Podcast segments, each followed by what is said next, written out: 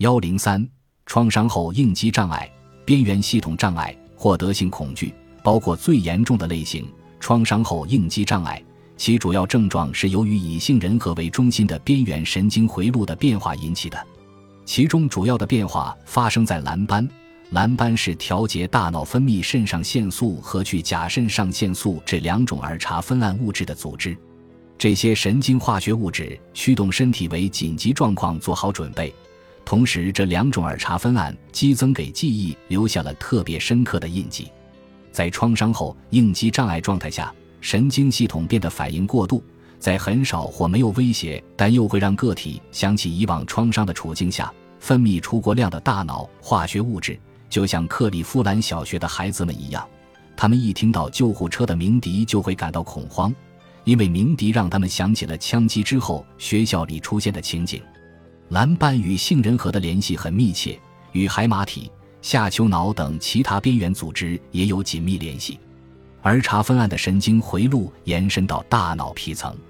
这些神经回路的变化被认为是创伤后应激障碍症状的起因。创伤后应激障碍的症状包括焦虑、恐惧、过度警觉、情绪容易不安和唤起，以及随时准备战斗或逃跑，并且还会不断的回顾紧张的情绪记忆。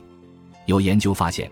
患有创伤后应激障碍的越南战争老兵，其抑制茶酚胺的受体比常人减少了百分之四十，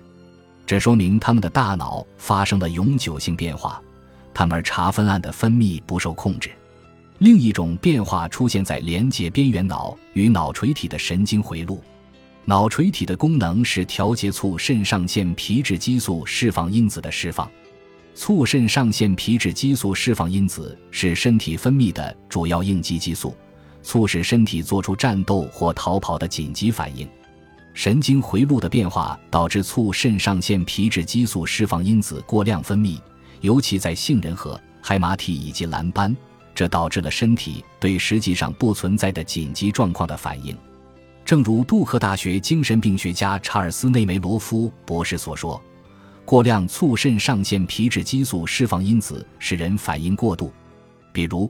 假如你是患上创伤后应激障碍的越战老兵，商场停车场的汽车发生逆火，你的体内就会触发促肾上腺皮质激素释放因子，和原始创伤相同的感觉就会蔓延至你的全身。”你开始冒汗，感到害怕，不停地颤抖，甚至脑海中还会闪现以前的经历。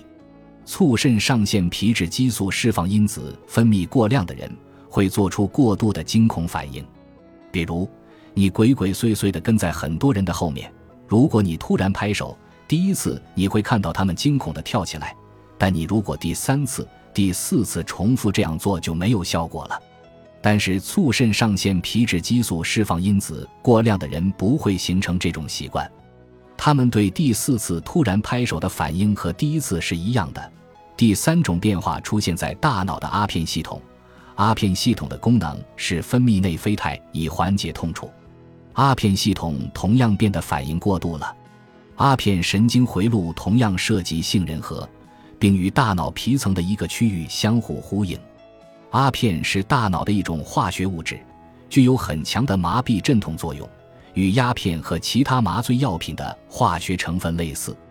阿片分泌处于高水平时，人们承受疼痛的能力会增强。战地医生发现了这种效果，他们发现受重伤的士兵，较之伤势没有那么严重的普通百姓，只需要较低剂量的麻醉药品。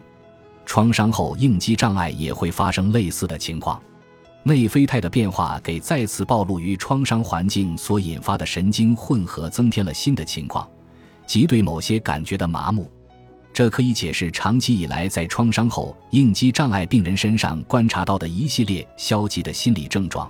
快感缺乏和总体情绪的麻木，及与生活切断联系或不关心他人感受的感觉。